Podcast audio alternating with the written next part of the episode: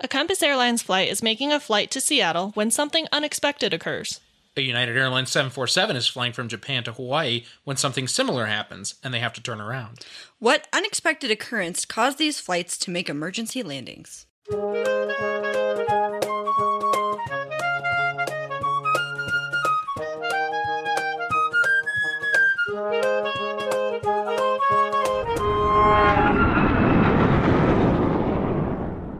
Welcome back to the Hard Landings Podcast, everybody. I'm Nick. I'm Uh, Miranda. And I'm Christy. Welcome from the past. We're recording this on April 5th. It's the past. It's the past. Because currently, at least for this one, we are out of the country. So, Yes. So if we fail to make references to anything that happens between now and when this comes out, there's a reason. Yes. that's your reason. And also, this is going to be slightly different. Oh, yes. This is the first time in a very long time that I am covering the history of flight. I am actually covering the entire part of the crash I'm covering. Because, The second half is a different crash. right, so we're doing two mini-sodes. Yes. We have promised many a listener many sodes and have uh, not done them. Flopped. So now we're getting around to them, but this has actually been really useful for us because these are much easier to research and Record in advance. record and edit. So So that here is we are. that is the benefit. yeah. So, the patrons who've given us several minisodes, most of them we're doing now that Yes. you recommended. Um, and then, and just so everyone knows, normally these would be for patrons only, but we, like we said, it's just easier for us to record in advance for these. So, This worked to our advantage. Yeah. So what are we covering today, Christy? This is weird. this is This incident occurred on February 13th, 2019. Not Recent. that long ago, yeah.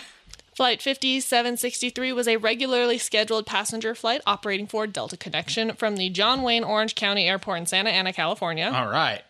Been there. Yep. To Seattle Tacoma International Airport, commonly known as SeaTac. Also Okay. been there. So it's a West Coast flight, it's just straight up the coast. Yep. With two flight crew, three cabin thr crew, and 59 passengers for a total of 64 souls on board. Despite the report saying something different in the middle, hmm. said like 75 pa- people on board. I'm like, I don't know where you're getting your math. That has happened to me before though, where it says something at the beginning and different in the middle of the report, and you're like, yeah, that doesn't really surprise me. I mean, this is a probably a 75 seater period. I did. I took the numbers from the injury roster, so Okay. that's where I'm getting my information. "That's where I usually get mine." That's where I should get mine. 10 out of 10.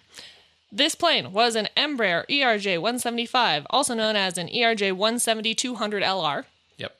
with two turbofan engines. We plane spot many of these. Yes. We don't cover many of these because they're actually really reliable airplanes. There's nothing wrong with the airplane. Good. Spoiler alert. The captain was 32 years old and male, and he had 4,270 hours total, with 2,727 hours on the ERJ, particularly, I think, the 175. He had 1,962 hours as pilot in command overall. The first officer was 30, and he had 2,233 hours total, with 674 being on this aircraft, and he will be the pilot flying. 40 minutes into the flight, yep, we just skipped all that. Skipping right ahead. Great. Perfect. The going was smooth between the cloud layers, and the captain told the cabin crew to begin cabin service, but that he would leave the seatbelt sign on because there was a report of quote unquote occasional light chop. So the cabin crew got up and prepared for their drink service, and all was well for about 20 minutes. All of a sudden, chaos ensued. Fantastic. Haha. The airplane shot up as it hit an area of severe turbulence that lasted for about eight seconds. In the cockpit, the traffic collision and avoidance system, aka TCAS, went off, of all things. Fantastic. Why? Well, they shot up into the path of opposite direction traffic, a thousand feet above them. oh God! Yikes. Panic. This is not a good That thing. that a thousand foot ascent is one of those. Yeah, that's not good at all. That's a hefty updraft. That's a huge to updraft. push you up a thousand feet. Yep. The first officer disengaged the autopilot and applied forward control pressure in compliance with the resolution advisory from TCAS, and the captain assisted with the controls to get the desired pitch attitude. Once the crisis was averted and they were back to their assigned flight level, the captain alerted air traffic control of the turbulence and TCAS occurrence. Meanwhile, in the cabin, the cabin crew had just started their drink service when two of the flight attendants abruptly hit the ceiling and then the floor. Oh God. Ow. One passenger had been in the lavatory at the time Oh, no! and had a small head laceration. Yeah. Ow. That's it? Yeah. Lucky.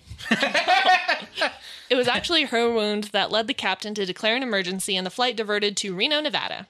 The flight attendant in the aft galley was assisted by a medically qualified passenger and stayed on the floor until landing due to her injuries, and she went to the hospital with a broken arm. Ow. Ouch. The flight attendant. Yeah. Ouch. Ooh. I mean, she hit the ceiling and then the floor. Yeah. Workman's comp at its finest. yes. you definitely got hurt on the job. I, I'm glad someone was like, please don't move. Yeah. Because you could, he, she could have like a spinal cord injury or Uh something. huh. the bathroom's like just a dangerous thing waiting to happen. Like that is Yeah, just I'm surprised that the passenger in there just had a small head wound. yes. Let alone hopefully the toilet wasn't full. I mean, I'm just saying. I tried to not. That's what we're Everybody's- all thinking. Everybody's thinking it, so I had to say it out loud. Yeah. There, what I'm sure they won't cover it. Let's just hope that that wasn't the case. You ready for the super extensive analysis? Quote Post accident examination of the weather satellite data depicted cloud patterns aloft consistent with the presence of a convective updraft coincident with the flight's location at the time of the turbulence encounter. The convection appeared to be embedded with stratiform clouds and may not have been visually identifiable by the flight crew. End quote. Wait, they were able. They, uh, what? They're able to see the turbulence. What? on radar and meteorological data, they're like, there's an updraft there, and there's no way the crew would have then known that. Yeah, I feel like that's really hard to see. It was embedded in the clouds, which they were flying between. Yep. So That's unfortunate. I mean, they're pretty much like, that was unavoidable. unfortunately. And that is sometimes the situation. I mean, Yikes. The plane did have a few damages. They did not describe them, though, so I don't know what that looked like. Sure. They just said there, there was minor damage. Okay. I don't know. And the probable cause. All right. As we, yeah, let's go. The National Transportation Safety Board determines the probable causes of this accident to be an inadvertent encounter with convective turbulence that resulted in a TCAS RA, which required an abrupt control input by the flight crew to resolve the conflict. It was they basically filled out a form that had the parentheses cause as. Yeah. right. So it didn't actually have multiple. This is one of those situations though where when they tell you like have your seatbelt on. That's why you're supposed to have your seatbelt on. Let, let, let me continue into my unofficial recommendation. yes. Okay. because when I looked up severe turbulence and pretty much put the Google search filter to in the last like three years since this Mm-hmm. happened, most of it was climate change and global warming are advancing and progressing and getting worse. Mm-hmm. So is turbulence. Yeah, yeah, of course. That's just the reality of it. Yep. Part of the earth warming is that causes convection. It causes the Yes, it does. spinning within ev- the air. If you live somewhere warm, you should be well aware of this because thunderstorms are a thing, and that is caused by high and low pressures converging in hot places with convective currents. so, And one particular thing that was pointed out is going to get worse is a little phenomenon called clear air turbulence. We will get to that later. we will talk a lot about that later. the NTSB has asked that pilots be more diligent about submitting pilot reports or PIREPs as soon as they encounter turbulence so other flights know what they're getting themselves into. That's pretty much the only way you would know That that hap- That that is there. is if someone else steps in that puddle first. Yeah. Yeah. Unfortunately, that is true. And yeah, pilot reports are pretty heavily relied upon in this world even today. Um, and there's a lot of like, you can look up pilot reports. You can go do this yourself if you want to go look at them. Where? You go to aviationweather.gov. Chrissy's gonna do it. I will guide you there, which is all things aviation. And then one of the options at the top says PyReps. It does. I, please tell me there's pyreps for today. I'm sure there are. Oh, the And wind. then you zoom in to wherever you want to look at, i.e., here, where it E i.e. is very windy Denver. today. Yeah. And you can set the time frame too, because there's it'll t- like There's a there's- low level wind shear warning. yeah, there's that. Well, that would be because of the Low level wind shear. yeah. When you click on that or hover over it, rather, you should be able to see what type of aircraft and what they reported. Urgent APA. pyrep APA, which is Centennial Airport, Nick's former workplace. Yep. Okay, so to translate, because you probably can't hear Nick very well, flight level 063 or 6,300 feet. It was a Learjet 35 that reported it, and they reported low level wind shear Of, can you read that next part? of plus of plus minus 10 to 15 knots. Which is a lot when you're on final. Uh, yes, That and you're is flying a lot. Learjet. Anything more than five is really dangerous. Okay, I want So literally, this is public information. Anybody can go look at this anytime. You can go see this for yourself. What pilots are reporting anywhere in the country and a lot of places on Earth. Also, for those of you who are unaware, on Flight Radar 24, not that we're sponsored or anything, um, but you can look up the METARs for airports. Yes, you can. I do that frequently. I should have done that today. I don't know why I didn't. You can also do that on aviationweather.gov. Aviationweather.gov is the most official form of weather search for literally aviation weather. There is a, another PIREP uh, for Denver, for Okay. DIA, mm-hmm. at flight level 210, reported by a CRJ 200 Ooh. of moderate turbulence at that flight level. Sure. That's all I could translate from. 21,000 feet. That's okay. The last kind, the last recommendation unofficially that both the NTSB has and we have is for you passengers. Yes, I am talking to you, you who are listening. Hello. You. You people. Hello. Buckle your damn seatbelts.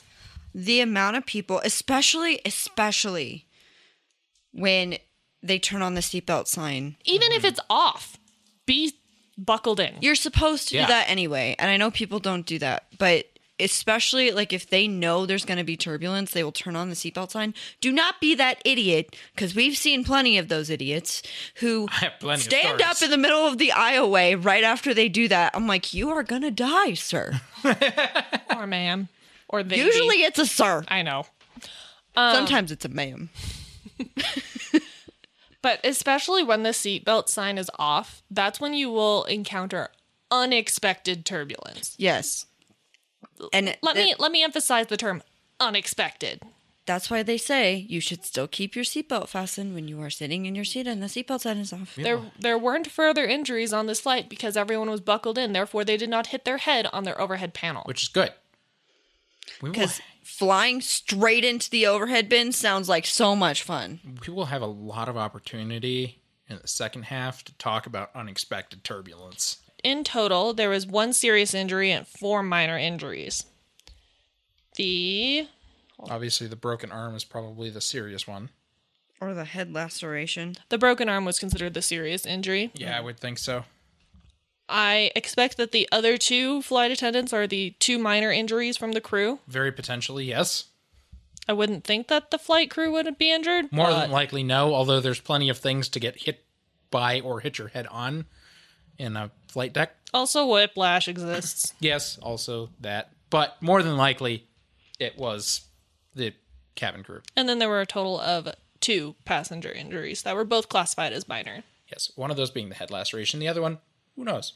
It said a minor head laceration or small head laceration, so it's, It was probably not even it might not have even needed stitches. right. So, It was just a boo boo. so that that's that's it. pretty simple and it is this is one of those things that still very much occurs and is still very very prevalent obviously this was 2019 so this isn't that long ago But this is more of a PSA to passengers to a this is going to happen. It, it's unavoidable the NTSB did not have any official recommendations for this flight because there's they did everything correctly. There's nothing Right. they could have done differently. Exactly. The the biggest reason that we wanted to cover this and we accepted covering this minisode was it's just a reality. And here's what you can do to prevent yourself from getting injured. It's probably the most real, still occurring thing because there really is no way to avoid this. I, read a statistic that 65% of passenger injuries nowadays are from turbulence. Yeah, absolutely they are. Well, and the thing is, is while yes, we have technology in a lot of airplanes that can basically see these the turbulence ahead of the airplane and kind of be able to counteract it ahead of time and be prepared for it, it's always going to be there. It's just not possible to avoid it completely. It reminds me of when we were coming back from Aspen. Or was it Aspen? No, it was Seattle. Oh yeah, from We were Mm-hmm. Seattle. coming Yeah, back yeah, yeah. from Seattle. Yeah, and- the super bumps. yeah. And the lady behind us is like, sweet Jesus, yeah. we're going to die. I'm like, can you calm down? It's We're just not a gonna bit of die. Turbulence. You have your seatbelt on. it was fine. it was pretty i mean i know in in your case it wasn't hefty turbulence but for Mm-hmm. like christy and i it was pretty hefty turbulence Don't get me wrong. It was hefty for a full blown turbojet airliner. yeah Yes. it was like whoa we were like Oh, dear oh like i ended up having to hold on to the the hand Armrests. armrests you know because your stomach does the wee thing, Yeah, yeah. you know yeah. I will also say there are plenty of other flights that we could have covered in lieu of this. There are ones that are more recent, there are ones that have more injuries. Yes. This is just the one that was recommended. If you want us to cover more, let us know. Send it to us. It's gonna Yes. be the same thing, but I, I I like covering the and chaos erupted. Like yes. and people actually hit the ceiling Yes. Well, we get to talk about that. and I'm kind of excited, which is not good. It's, no, It's it's terrible. and we will be back with that after this brief message. Yeah. Ryan Reynolds here from Mint Mobile. With the price of just about everything going up during inflation, we thought we'd bring our prices down. So to help us, we brought in a reverse auctioneer, which is apparently a thing. Mint Mobile unlimited premium wireless. Ready to get 30, 30, ready to get 30, ready to get 20, 20, 20, ready to get 20, 20, ready to get 15, 15, 15, 15 just 15 bucks a month. So, Give it a try at mintmobile.com slash switch. $45 upfront for three months plus taxes and fees. Promo rate for new customers for limited time. Unlimited more than 40 gigabytes per month. Slows. Full terms at mintmobile.com. Okay, we back. Hello. several days later Yes. We're recording this part several days later. you'll and know that because We also have a guest. Now. and that is Lissa, yeah this is back. it's been a long time. It's been has. over a year. No, it's good though. It's like a year and a couple months, I think. Yeah. No, well, Yeah, it was January. last January. Yeah, Yeah. wow. See, we hadn't moved yet. It's been a hot minute. it's been a while. And it was my Okay. birthday. Yeah, that's Oh, right. you would. Thank you. That's right. Good God. Okay. so there we go. That answers that. Yeah. Now we have a guest for this uh, half. yeah, which so- I still get to ask, what are we covering, Nick? Yeah. so today we're covering United Airlines Flight 826. This one, you, you ready for a ride? They weren't. Yes. No, they were not. This is um, this will keep with the theme that we have going for this episode. Which, by the way, the last thing that I covered was about turbulence. Okay. but now we're going to cover something a little different. This happened on December 28th of 1997. This was a Boeing 747-100, the original 747. Is it shorter? Yes, it's slightly shorter than the other variants, not by much. The the 100 and the 200 actually were virtually the same. The 200 had a few differences. It had better engines and more fuel capacity, Gotcha. uh, and it was slightly strengthened so that it could hold more weight. gotcha. better MTO. But then you get into the 300 and the 400, they're slightly longer. They also have a much longer upper deck that's actually much more usable. So there's a few differences when you go through the 747 variants, but this was the original. It's kind of it's the base of where the 747 started. This had the tail number November 4723 uniform. Mind you, because this is a 747 100, they were pretty old at this point. We're talking 1997, and the airplanes, the 747 was introduced in 1969. So this variant of the 747 was originally built in 1969. This airplane, though, in specific, was built a handful of years later, but was still very old. We'll talk about how old later. This was a flight from Tokyo's Narita International Airport to Honolulu in Hawaii. Have we covered when this happened? Yes. Yes, 1997, Okay, December 28th of 1997. I apparently blacked out. it's okay.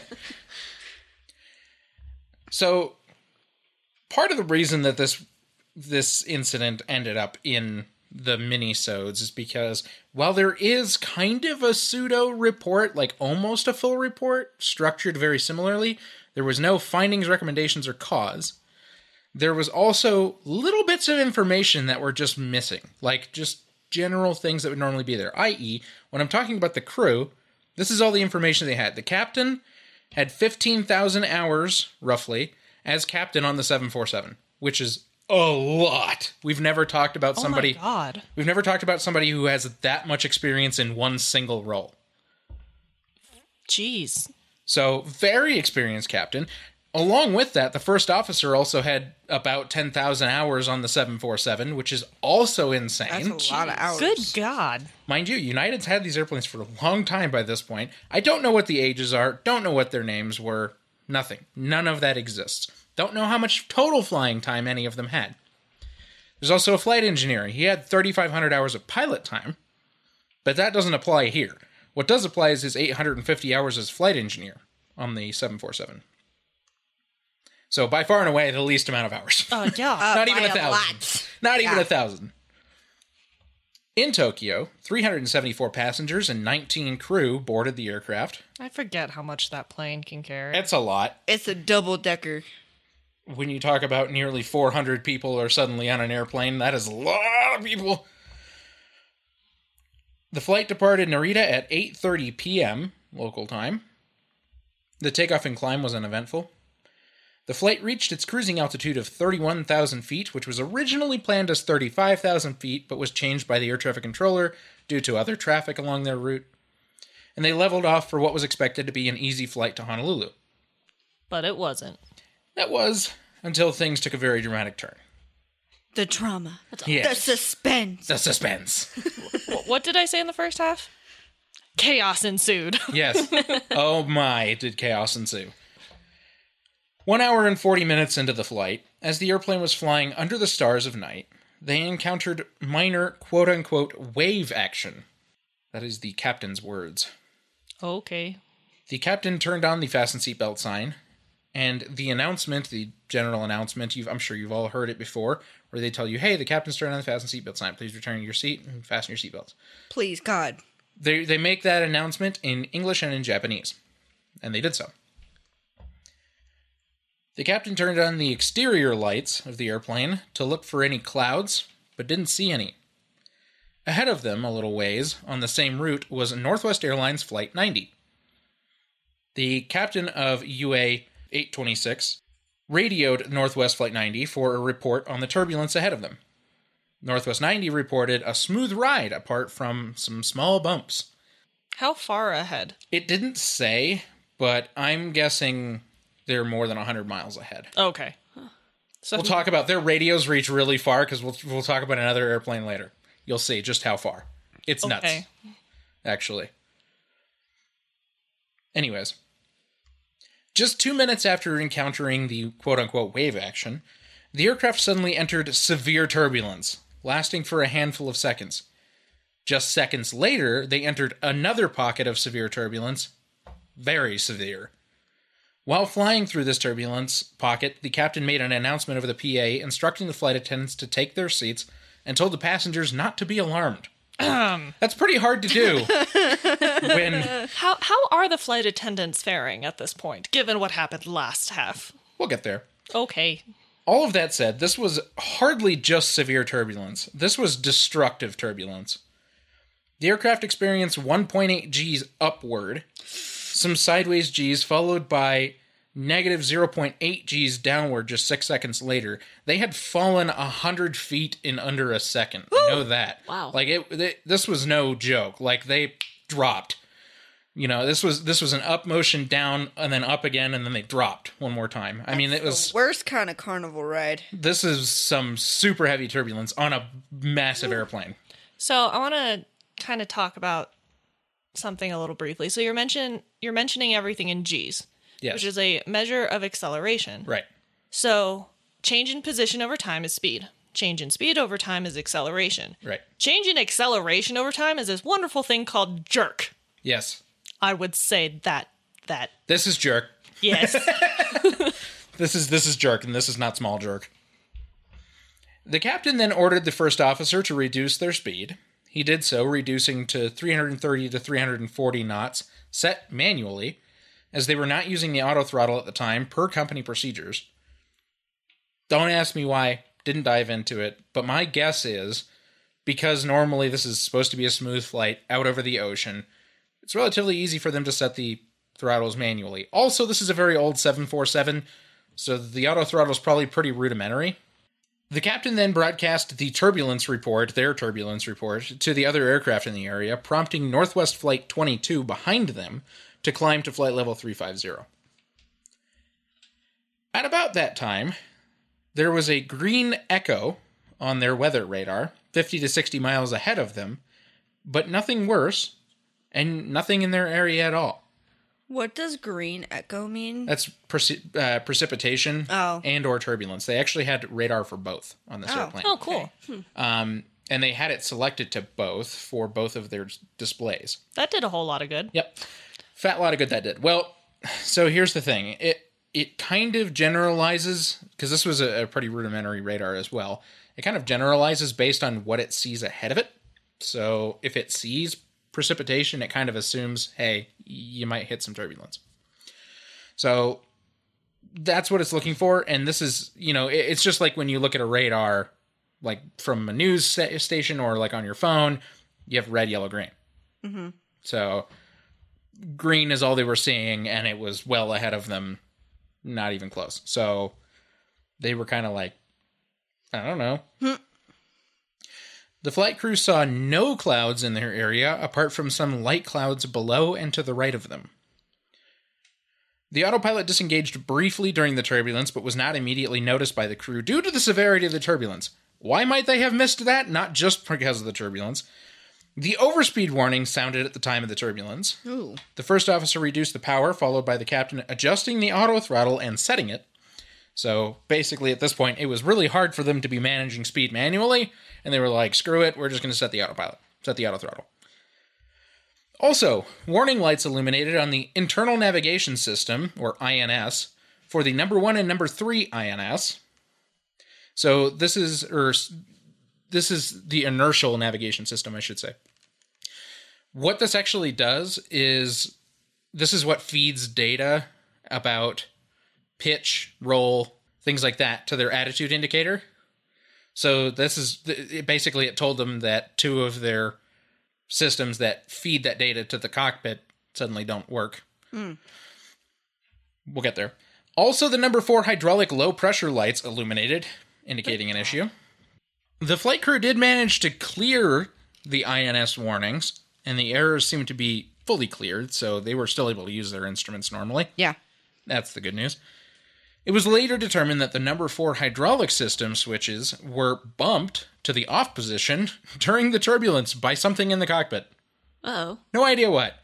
To me, it's like, wow, it was that easy. That's horrifying. What got bumped? The hydraulic number, the number four hydraulic system switches Oh, oh, oh, were switched to off. Oh, well, that's why they got a warning. Yeah. Yeah, that would do it. All other systems appeared to be functioning normally. As the turbulence subsided, the captain requested permission to climb to flight level 330 from the air traffic controller. And they did so. The captain then called the cabin crew to ask about the condition of the passenger cabin. The lead cabin crew member informed him that there was a flight attendant lying in one of the aisles, and the cabin was a mess, and there were several injuries. The captain then asked the lead flight attendant to find a doctor on board to treat the injured. Two doctors were found and were given the airplanes a medical kit, oxygen bottles, and first aid kits. One doctor began performing CPR on a passenger that was laying in an aisle, while the other aided to the other passengers and crew. So They- were they getting thrown around the fuselage? yes, big time. So they didn't have their seatbelts on. No. We'll talk about it. I mean, some did, some didn't. We'll talk about that. The captain then sent the flight engineer back to examine the cabin. The flight engineer reported to the captain that there were several injuries among the crew and passengers. As the flight engineer returned to the flight deck, the captain then went to the cabin to inspect the injuries and damage himself. The captain considered diverting to Midway Island, Midway Atoll, the nearest landing point to them. Had there been dangerous structural damage to the aircraft that was apparent, then they would have this would have been a suitable decision because it was the nearest thing to them and that would have been the safest thing. But there would be no medical assistance there because there's nobody there. If you know anything about Midway Atoll, they still maintain the runway actually because it's so out in the middle of nowhere in the Pacific that it is a safety thing. It's it's there for them to use as a place to land when they need to. And read up on it. There's still a few airplanes land there every year because of one thing or another. So it's still very much used, but there's nobody there. Yeah, didn't we learn something about it when Mm-hmm. we went to the USS Midway? Probably. Because that's where the ship got its name from. Yes. It didn't fight in the Battle of Midway, but Yes. that's where it got its name from. Yes. Instead, they opted to return to Narita for medical attention. It had taken about 20 minutes to make that decision to turn back, however. When the captain had returned to the cockpit, he radioed UA 824, they're 826, so that's only two numbers off, which was 600 miles ahead of them to contact the United Airlines dispatch and inform them that they were turning back to Narita. Obviously, they just didn't have any kind of contact with dispatch, but they because figured they're in the middle of nowhere. right, 824 is much closer to Hawaii. They're like, you can probably talk to them before we can. So Yeah. you let them know. They then turned around to the north and climbed 500 feet. This was a pretty good decision on the captain's part. So he made a left turn to turn toward the north to kind of start heading back. And they eventually Yeah. collected the same route basically and just head straight back to Narita. But he climbed 500 feet because then he's off 500 feet from anybody else going Yeah. in either direction. That was a smart decision just to make sure that no matter what, you're not going to hit anybody. The Tokyo air traffic controllers cleared them back to Narita shortly thereafter.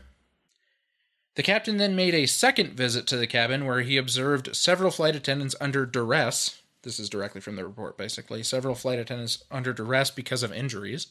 So they were just not doing well. Yeah. The United Airlines dispatch asked for the estimated time of arrival to Narita at some point. They finally managed to talk to dispatch. And the number of injuries on board. The dispatch then prepared the staff at Narita to handle the inbound aircraft. The airplane arrived back at Narita three hours after the incident without issue, where they were greeted by emergency personnel and vehicles. Took them a lot longer to get back than it Yeah. did for them to leave.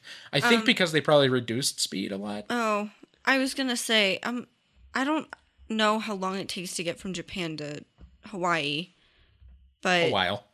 well, I mean, Yeah. you're going over almost an entire ocean, so I Yes. understand that. But were they? I'm assuming they were closer to Narita than to Hawaii. Yes, which much. is why they decided not to just continue to fly to Hawaii. Right. They were only an hour and 40 minutes in when this happened out of what is probably an eight hour flight. Oh, okay, So they were much closer to Japan. okay, So yeah, they, they turned back to the right place for sure.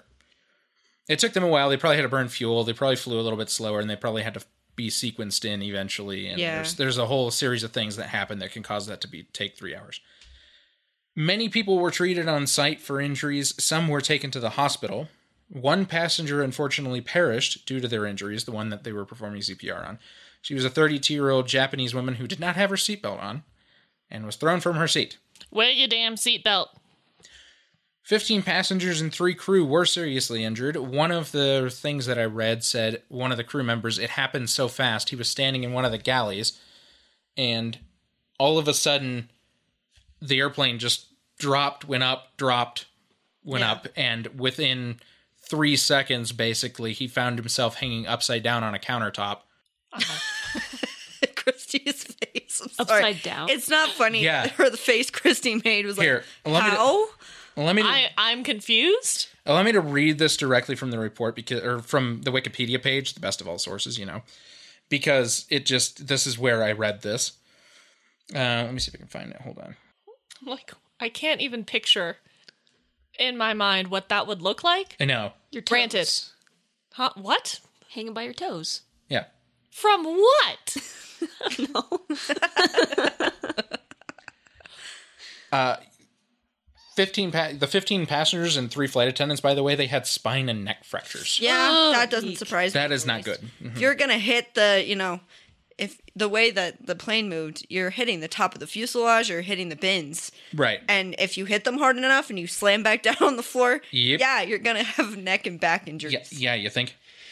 So here it says after about two minutes of not very strong turbulence, suddenly the 747 dropped slightly, then shot back up, and then back down at such a velocity that a purser who was hanging on a fixed countertop found himself hanging upside down, holding the countertop with his feet in the air.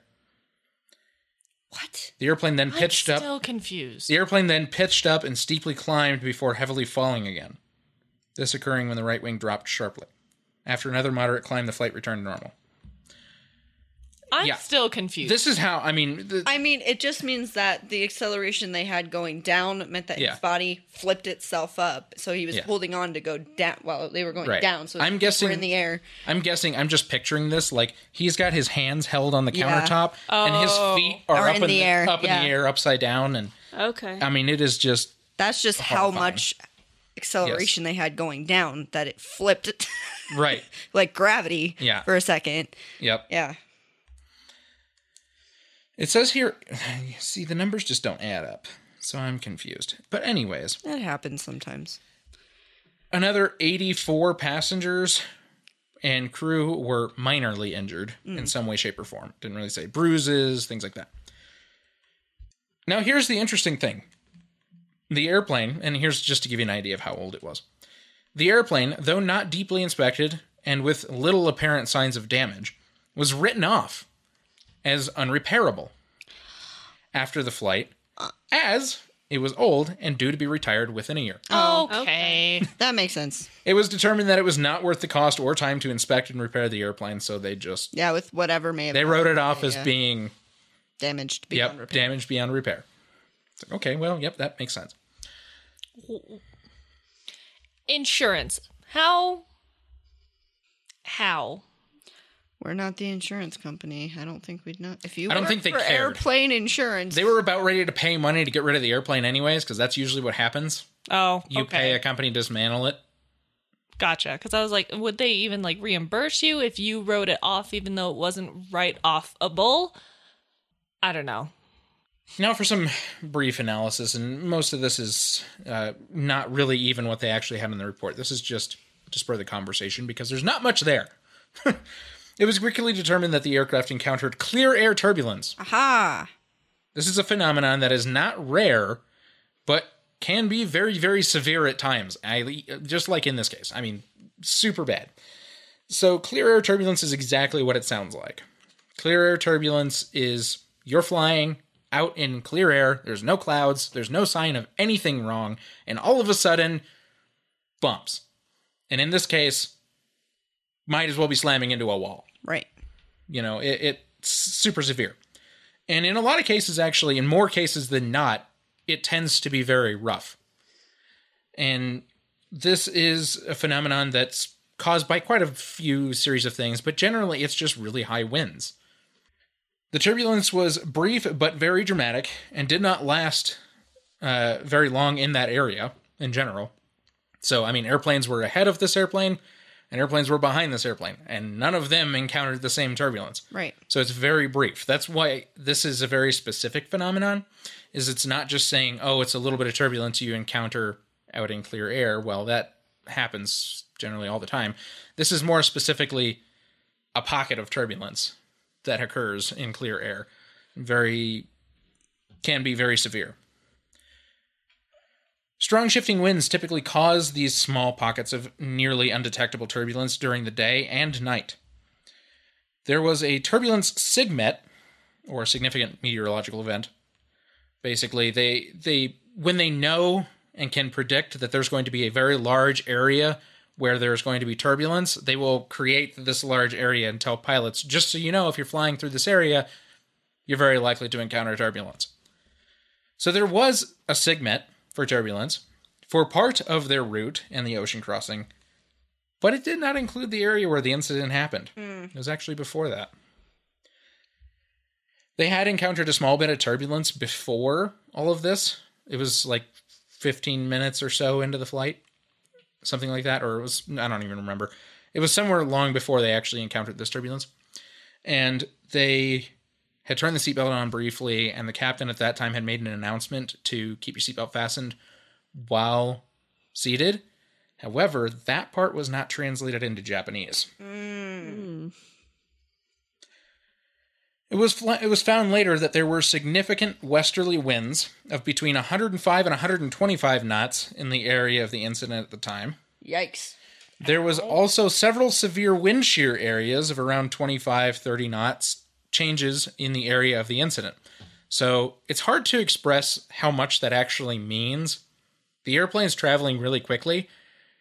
That means that if they go through a small pocket where all of a sudden 30 knots of air is just not there, Yeah. that's why the airplane suddenly drops like a rock because all of a sudden it loses stability. It's hard to explain just how dramatic that can be. It's one thing when the airplane's traveling slowly, it's still pretty dramatic. That's a big drop, but for it to happen so suddenly when the airplane's traveling at 500 and some odd miles an hour, that's that's ugly.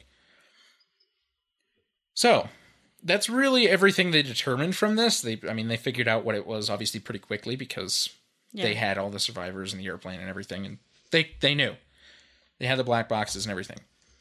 Things that really have changed since then. They didn't have any of these listed, but this is what exists today. Since the incident, there have been increased technology to improve turbulence and wind shear detection by ground, satellite, and onboard detection methods on aircraft. There was already quite a bit at that time. This was just an old airplane Yeah.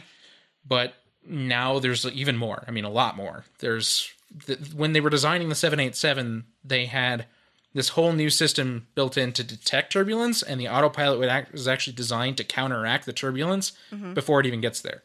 Like it can read the air ahead of it, and it says, "Oh, right there's a drop." Then it's going to counter that to make the airplane smooth Mm. as much as possible through that. Now it's never going to be 100% smooth. You're still going But to. that's just like literally nature. Right. That's just yeah, the way it's going to be. So that's what it is, you know. They've done what they can basically and will continue to do so. But weather data is also generally more accurate these days. It's Just one of those things that progresses with time. We Yeah. just know more about weather, weather changes, weather patterns. We can see a lot more data with weather, especially with the advent of a lot of satellite data being fed for weather. So that's one of those things that they can a lot more easily predict Yeah. and be able to avoid. Other things turbulence is on the rise and worsening, much like we talked about in the Last first half. Yeah. Or last week. Yeah, in the first half. But in the first half. Yes. Regardless of all of these changes, so it's nearly a requirement at this point to be buckled when you're in your seat, even when the seatbelt sign is off. You'll hear every airline say it, and you'll hear them say it every time the seatbelt is turned seatbelt sign is turned off. They will say, "But please, when you're in your seat, wear your seatbelt. You know, keep your seatbelt fastened." That's just something that you really should do. If I cannot Please. stress that enough, if this incident doesn't tell you everything you need to know about why, then I don't know what else to do for you. It can be deadly. But it won't bring down the plane. Let's No. just emphasize that right now. You're going to be much safer being strapped in your seat and allow the airplane to go back and you get off and be a little annoyed that you're going to be really delayed, but everything's okay and the airplane's fine, rather than being severely injured and the airplane's fine and, you know, or dead. That's definitely a possibility, unfortunately. So that's just one of those things. It's like, yeah, just do it. Just do it. Just wear your seatbelt. Wear your seatbelt. Yep. Please. Not just on planes. Yeah, that too. United commended their crews, uh, this crew in particular, in a bulletin where they also described the incident in detail to their other flight crews and cabin crews, as well as to the industry in general. And they explained the continued importance of good communication between the flight crew and the cabin crew on all flights. Just, it's really important to have that communication between the front and the back you know, to know what's going on. And obviously, the captain in this case took a lot of matters into his own hands. He went back and checked, and he was talking to the cabin crew and stuff. And I mean, it just it's one of those things where it's like you know, you really all the detail you can get when a situation is evolving like that. So that was a also a good thing. Uh, United, after this incident, also reinforced its policy of encouraging passengers to wear their seatbelts at all times when seated. Just Can we Just can we say it again? yes, Wear your damn seatbelt. Please wear if you're sitting down, you should be wearing your seatbelt. yes. So the, this is that's part of why this is a mini because there's not really any changes that could come out of this either, and it's nothing new, nor has anything really changed with that situation in general. But one of those things where it's just like, just wear your seatbelt, just do it. Just this this is just a good example of why. If you have no other reason, take it so as not to die. Please. That's it. That's it. Well, thanks for a little mini so duples. Conglomeration. Yes, a conglomeration of And look forward to the next three weeks of it. yes. Remember, minisodes are usually included with Patreon. We just haven't covered these in a very long time. We busy, yo. And because we had them, we decided to cover them for you guys. So if you want more of them, you should become a patron. But also, because you can get it at the $5 level too. It's one of the things that we included because you guys don't get extra, like you don't get Miranda Sode content. So we included it with the $5 tier. And so if you want more of these or you find, uh, sometimes you guys send us recommendations that have five page reports. Yep. We can't do those as a full episode, but we'll do them as a mini-sode. Yes. So That. We are also more apt to doing uh, general aviation incidents, and if you if there's enough for a military one, we could do that too. anything that's not our kind of usual stuff, anything small like that, we'll we can throw those into minisodes. There's one up there uh, that I did that honestly I really liked that episode. It was, really good. It was, fun. informative. but it was short and it was easy. so thank you for listening. We hope that you have a safe and healthy week, and we will catch you all next week. Keep your airspeed up. Please like and follow us on Facebook and Instagram at Hard Landings Podcast and on Twitter at Hard Landings Pod. Subscribe and leave a five star review on the platform you are using to listen. If you would like to see photos and sources for this episode, please visit us at heartlandingspodcast.com, where you can also leave us feedback and ask questions. This episode was researched and written by Nick and Christy. Our theme song was written by Miranda and performed by all three of us plus Leo. And our logo is by Naomi from Not a Monster, Not a Boogeyman. Thanks for listening. Catch you next time.